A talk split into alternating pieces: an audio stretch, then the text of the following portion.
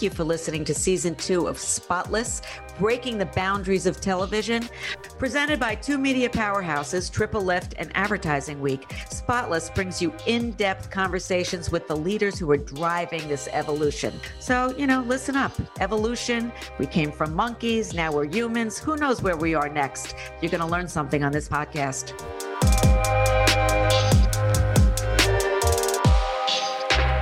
Lisa Holme is Group SVP of Content and Commercial Strategy for Discovery Inc., leading programming and partnerships for Discovery's direct to consumer streaming service, Discovery Plus. In this role, Holme oversees the editorial vision for Discovery's D2C offerings, working closely with the company's content and programming teams to source original content and license third party programming. She also helps structure and negotiate distribution deals for streaming products with the goal of driving subscriber growth. Prior to joining Discovery, Holme led the investigation and strategy for Hulu's international expansion, which followed several years of leading Hulu's content acquisition team, where she negotiated critical content deals to help expand the service from zero to roughly 30 million subscribers. Before joining Hulu's acquisitions team in 2010, Lisa worked in creative at Illumination Entertainment and as a consultant in McKinsey & Company's media and entertainment technology and telecom practices.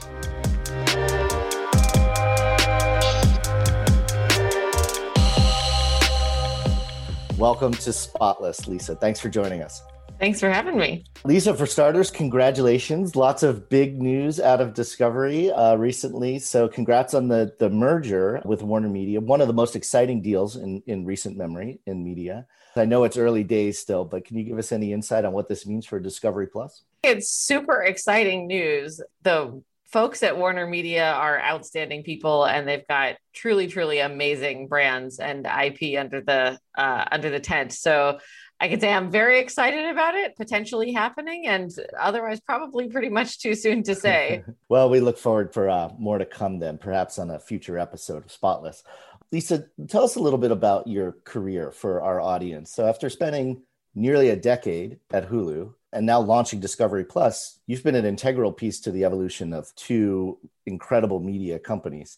Tell us about your career as a whole. Walk us through it and how you got to the place you're at today. Sure. My original aim was to be a producer of Broadway shows. So I've come strayed from that path uh, a bit. But really, I mean, I think I've focusing on the last sort of decade or so, I've kind of grown up in and with streaming. It was barely a thing that people were doing when I joined Hulu back in 2010. And so watching how rapidly that has has changed and evolved and kind of disrupted how people consume content and and certainly the media companies how they distribute content has been has been very cool. Um, from a from a career perspective i think i've been fortunate to a few times over step into extremely high growth early stage companies and or departments within companies taking on roles that nobody was doing before me. And I always, as a sort of career advice, give that to people. If you can find a job that doesn't exist until you yourself fill it, that's usually a good sign that that something's growing quickly and that you can grow quickly with it. So that was true at Discovery, it was true at Hulu, it was true at Illumination before that. I managed to kind of get in while we were still in startup mode, trying to figure things out, answer a lot of big, hard, hairy questions. And that's definitely my preferred stage of company. I think it's so fun to be there in the kind of building formation part. Uh, that's great advice, and you've done you know kudos on a great career. You've done a great job managing it. I wonder if you might add a little bit more to it. You know, we like to think that there are all sorts of different listeners of the podcast across the industry, but a lot of people too that are trying to like break into the industry. So, like when you think about women joining media nowadays, like entry level type approach. Do you have any advice for young women trying to break into the industry? I mean, I think a, a, handful of things come to mind. One is that the industry more and more is going in the digital and direct consumer direction. And one of the real hallmarks of direct to consumer is big data. Having access to so much information about your content, your consumer, how your consumer is consuming your content, how they found it in the first place. And so, what might sound like weird advice, but for somebody early stage in their career, getting comfortable with data and quantitative analysis, I think, is a skill that is probably a real hallmark of the last 10 years, next several decades in media that may not have been quite as critical as a skill set several decades ago. So if you're an undergrad or kind of early stage career trying to uh, figure out how to interpret data, how to manipulate data, I think is, is a critical skill. The other thing, once you find yourself in a role, just really over delivering. There are lots of people who want to be in the industry, be hungry, over deliver, do everything that's asked of you and more. I think work that has a bit of a magnetic force towards people who are really capable and competent. So be one of those people, and I think the uh, the work will find you. That's spectacular advice, Lisa. Thank you. I want to talk about Discovery Plus. So Discovery Plus is really just launched a few months ago, has had tremendous streaming numbers already. Could you tell us about some of the successes and the challenges that you faced around the launch of the new service? Sure. I think for a new consumer product launching, you have a lot of work to do to explain what is this to a consumer and why should you want it. And we we grappled a lot with what should the product be called ultimately landed on discovery plus given the tremendous brand equity in the word discovery. But early on we knew one of the big things that we would have to overcome as a challenge is explaining to people what's inside the plus people didn't necessarily know that Food Network or HGTV or TLC or ID had anything to do with discovery.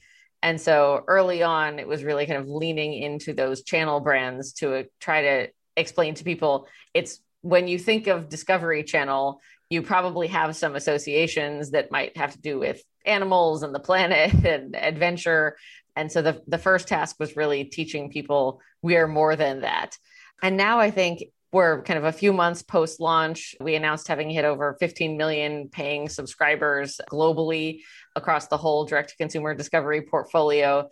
Really rapid growth since our launch uh, in the US in January and transition of, of some other markets to Discovery Plus internationally.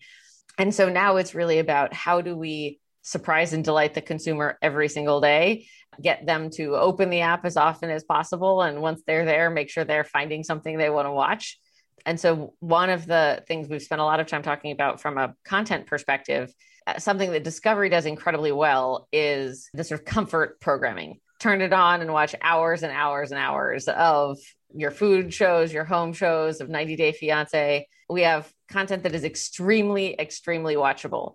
The bar is much higher when we come in now and trying to make content that is the most compelling, the most interesting, something that people will tune into with much more intentionality. So we've spent a lot of time talking about that from a content perspective. So there's a, a, lot to unpack there. I want to take a couple different things you said and dig in a little bit. So first of which is having launched a service when there are major D2C services already out there. One of the things that everyone speculates about with the streaming wars in general is the notion of subscription fatigue, right? That we might top out on a certain number of services how did you approach that as like kind of a late entrant? And what do you, what are the kind of your philosophy and what are your thoughts on things like subscription fatigue?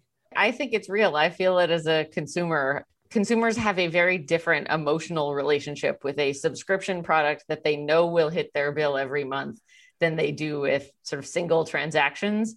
I might not bat an eye at a $5 coffee but i might wring hands about whether a service that I could spend hours with every day is worth $5 a month or $10 a month. There is a different kind of psychology associated with it. Frankly, it's I think the sort of being the the upstart uh, has been something that I've I would say in the last 10 years have sort of always been thinking about because while Hulu is an established player now, as Hulu was growing, the same questions. Everybody already has Netflix. Why did they need Hulu on top? Was was certainly a question then. I think one of the things we did in the context of Discovery Plus was try to be really thoughtful about the price because as a pure play unscripted service, we are a great part of the overall streaming portfolio.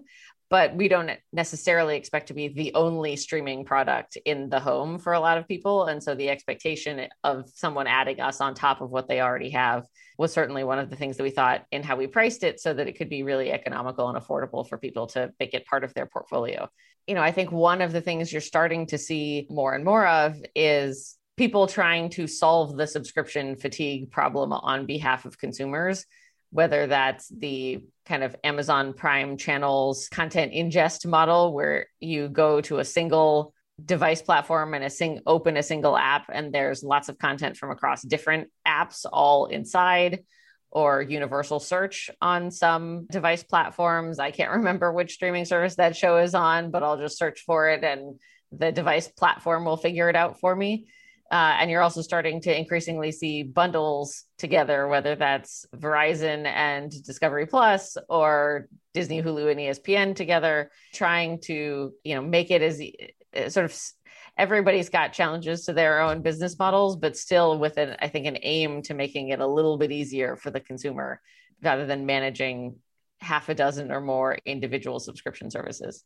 You alluded to this just before but I, I'm curious to get your take on like what's the future of channels, right? You mentioned like how some of the brands within Discovery Plus are so important, and I know you've taken on challenges like at Hulu with the the FX portfolio within Hulu, right? Could you talk a little bit about what you perceive like the future of channels are?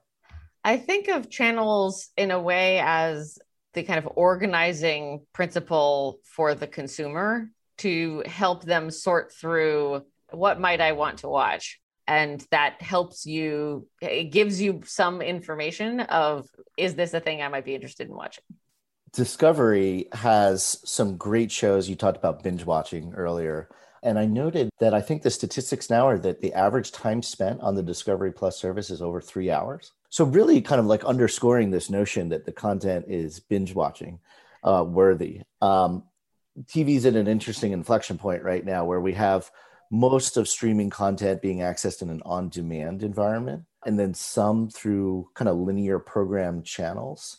Have you thought about porting that experience to the streaming world and and how do you think about like what the future of lean back programming looks like? Yeah, I think our content is incredibly well suited to that type of lean back experience. Sometimes people just have decision fatigue and the endless scroll through seas of tiles trying to decide what to watch can be exhausting. And so we we did launch uh, in january a handful of about half a dozen no sorry a dozen virtual channels that is that that kind of lean back experience. Turn on the house hunters channel and just let it wash over you. It will pick an episode for you. You will join it halfway through in a very kind of retro, just like real TV uh, type experience that is not at all personalized to you. And people have really engaged with those as well. I think our content is very, very well suited to that. So I think you will see us expand that as a part of the offering over time, just to help people.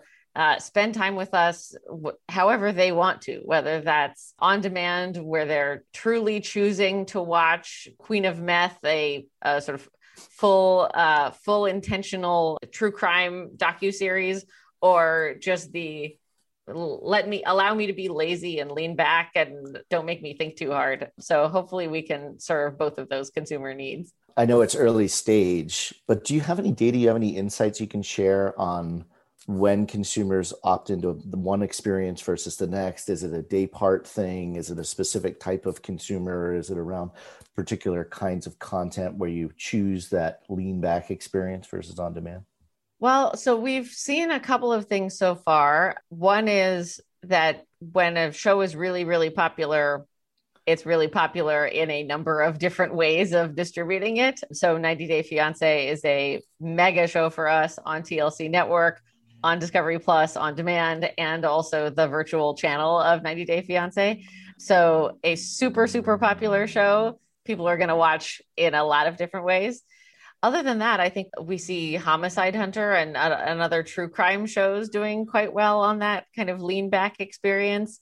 Uh, which also mimics what we see in the traditional ecosystem, where ID has some of the longest tune time of any network on uh, on the dial and then you know some of those shows where each episode is has a very familiar format like a house hunters or a house hunters international. That's that's another place where we see people spending a lot of time. So with all this kind of content you mentioned 90 day fiance fixer upper these kind of like binge watching worthy shows. How important going forward do you think original content is versus really having a big and diverse library of content? How do you think about those two things? Are they competing with each other? You know is there a balance that you strike to try to strike? I mean, I think what you'll see uh, on Discovery Plus and really every streaming platform is this combination of the two, where just having library content isn't enough to make me feel like it's special. I needed to add it on top everything we hear from consumers when they're talking about how they evaluate new streaming services is what can I get there that I can't get anywhere else? What can I get there that's new and exclusive to the platform? That's a, a major driver in consumers' decision making about which streaming services they want to use. But then once they're there, most of the services you see a majority of the uh, programming driving the you know hours of engagement that three hours a day that we talked about is the entire catalog. So we've we have over 55,000 episodes available on Discovery Plus and while we have a couple hundred hours of originals which we're incredibly proud of being able to produce that much particularly during the pandemic several hundred episodes hard for that to drive as much watching as tens of thousands of episodes so I think you need the original content to get people in the door, and then you need the deep library to keep them there and keep them using it, keep them engaged in between your bursts of originals that they may be interested in. I want to talk a little bit about you just mentioned programming during the pandemic. Are there specific themes that you called out or you know research that you saw that helped you kind of program things differently specifically during the COVID-19 period? I do think we've been in a very fortunate position within Discovery that people have been stuck at home and having to cook for themselves and turning to Food Network to figure out how to do that. And sort of looking around their their walls and their yards and saying, hmm, if I'm going to be spending a lot of time here, maybe I should do some home improvement and turning to HGTV for that. So I think we've we've served as a really kind of important utility and and comfort sort of companion for folks during the pandemic that uh, you know hopefully helps people through what's been obviously a very tough year. The other thing I'm really proud of is, and I think it has to do with really being the home of unscripted entertainment is how much creativity was applied to staying in production. And so we have a show called 90 Day Diaries. We sent cameras to the 90 Day cast and they filmed themselves and then just sent us the footage and we made a show out of it. Or Guy Fieri, who normally does diners, drive ins, and dives, where he goes to a restaurant. Restaurants were shipping him the ingredients and he cooked it himself in his backyard with his son filming him and it was you know i think enabled a degree of authenticity and intimacy that is unique in uh, in unscripted that i think you can do. And so we managed to really stay safely in production pretty much throughout. That's great. Again congratulations. On amazing work in that regard. Can you give us a sense as we're kind of like emerging from the pandemic now like what's around the corner? Are there any shows or projects that you want to share with us that are coming up there are a couple really fun ones coming up. We're launching a show called Pushing the Line. It will be our first 4K original and shot in these beautiful national parks, incredible eye candy and visuals following this group of extremely adventurous and adrenaline junkie 20 somethings who string up a slack line, which is like a tightrope, but looser, and walk across ravines that are hundreds of feet high and hundreds of feet wide, incredibly death defying, uh, sort of adrenaline pumping activities. And then, of course, they uh, you know, cut loose uh, with each other back at base camp. I'm very, very excited about that show. And then coming up a little bit later in the year, we've got a true crime show about the Chippendales, which I'm also very, very excited about. Not a lot of people just kind of know it as the SNL sketch, but as it turns out, there's an unbelievable backstory behind the founding of the, of that group, and the founders maybe weren't so nice to each other. Uh, but it's a, a little known story, and I'm very excited to to bring that to the world. So you've mentioned a couple different genres, right? That Discovery really kind of owns, right? So the cooking category, true crime. Are there other genres that you're looking at and doing development work in? Are there other kinds of things that you see emerging? There are a couple of things we've done to try to distinguish the original content on Discovery Plus from what we do on our networks. One of them is the genre mashup. So, it shows that you might expect to see kind of in between two of our networks, but not really on them. So I'll name another one, a spinoff of our big survival show on Discovery, Naked and Afraid. We're doing Naked and Afraid of Love as a survival dating format, um, which is I'm super, super excited about. So I think genre mashups, sort of combining things that you don't normally see in one show as a way of innovating, um, is one really exciting area. And another one that we're spending a lot of energy on is documentary film, that where people watch documentaries more and more really is on streaming services, not on cable networks. So we licensed uh, Introducing Selma Blair out of the film festivals earlier this year, and we'll launch that later this year. An unbelievable story about Selma and with a really, really talented first time filmmaker. So, documentary film is another big area of investment for us which also you know i mentioned at the at the top of this the idea of trying to lean into the plus and explain to people what's in the plus. Um, and documentary film, we think, is a really good way of doing that, of making it clear that what you get on Discovery Plus is more than and different to what you might get if you are a cable subscriber. And so there's a reason to have both. First of all, um, lots of amazing projects on the horizon. So we look forward to that. But when you're thinking about programming Discovery Plus, how do you think about the competition? Like, are you trying to draw lines between other streaming services? I think the thing that distinguishes Discovery most plainly is that we are the single best home for unscripted real life storytelling anywhere on the world. And so the focus on true crime or the focus on food or the focus on animals that we have is bar none. You talk to any of the execs at, at our networks, they've seen every paranormal pitch, every true crime pitch that anybody has ever done. We might be releasing a true crime show a week, every week, year round. Even other folks that do true crime, it, you know, it might be one a quarter. So there is such a depth of expertise and wealth of knowledge about our genres. And I think a lot of producers like working with us again and again because we get into a rhythm with them and they know you know if this works we'll do more with them because of that focus on on unscripted in our genres. I want to shift gears a little bit, mostly because I'm a fan, but I also think as as kind of a media wonk, one of the most exciting little brands within media over the last 15 or 20 years is the despicables characters. So uh, i wanted to ask you about like how like tell us a little bit about your work with illumination and and and your work on that franchise. That was so fun. When i joined the company they had just bought a pitch that at the time was known as evil me. And we just suspected we were likely going to have to change that title but there was this beautifully illustrated book um, that had Gru the villain and, and the little girls that he adopted.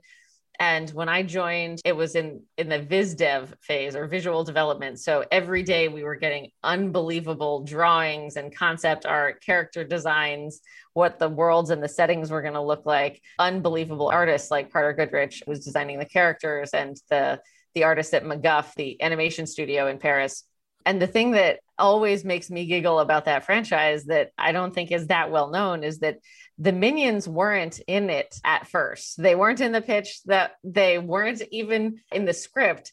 Storyboard artists were sort of taking some creative license and, you know, drew the minions into some of the panels and everyone at the company just fell in love with them and you know they've become such the hallmark of that franchise i think what would that have been had had the minions not arrived on the scene. They're so cute and so hilarious and really appeal to kind of everybody. But but they came along kind of later in the film's life. So you know i think a great great sort of testament to the creative process and the collaboration and contributions of so many different people. Another franchise that's amazing. It's totally different, but it's an amazing franchise. It's Shark Week, and right about I think the time when this podcast will probably drop is the new season. Is there anything you could tell us about the new upcoming season? Any kind of twists or turns and evolution of the franchise? listeners can't see me, but if you could, you would see the stuffed shark over my shoulder, uh, which I have perched to get into the mood for Shark Week. This will be the biggest Shark Week ever. We're doing a raft of specials for Discovery Channel and our first ever Shark Week series for Discovery Plus as a Discovery Plus original, as well as Shark Week specials on Discovery Plus. So there will be more sharks than ever this year. some fun celebrities, uh, some very dangerous stunts being pulled uh, with sharks. It will be pretty great. Fantastic. Well, we're really looking forward to that, Lisa. So I'd like to wrap up our conversation. We usually like to end with a prediction of the future. This is a podcast about the future of the television industry. So looking at all the kind of like trends that you're looking at, what do you think the industry, let's say, what five years from now, what does the industry look like? Who are the key players? What are people watching? You know, what's new? What's happening with advertising? I think you'll continue to see consolidation, whether that's of of streaming services or of companies. I think the the great unbundling that consumers may be asked for I think isn't quite uh, quite the simplicity that it's the kind of old cable bundle provided. So I do think you will see a, an increasing trend towards bundling and consolidation. You mentioned advertising, which I think will see incredible growth and evolution where you know I think you'll start to see more and more ad formats, more and more kind of innovation in the pause ad, the binge ad, all of these special things that help make advertising more and more relevant to a consumer, less disruptive and less intrusive. And I think there will be some pretty exciting evolution in that space as well. Well, we look forward to uh, uh, touching base with you again when the time comes. Lisa, thank you so much for joining us in the Spotless podcast. We really enjoyed the conversation. Thank you so much for having me.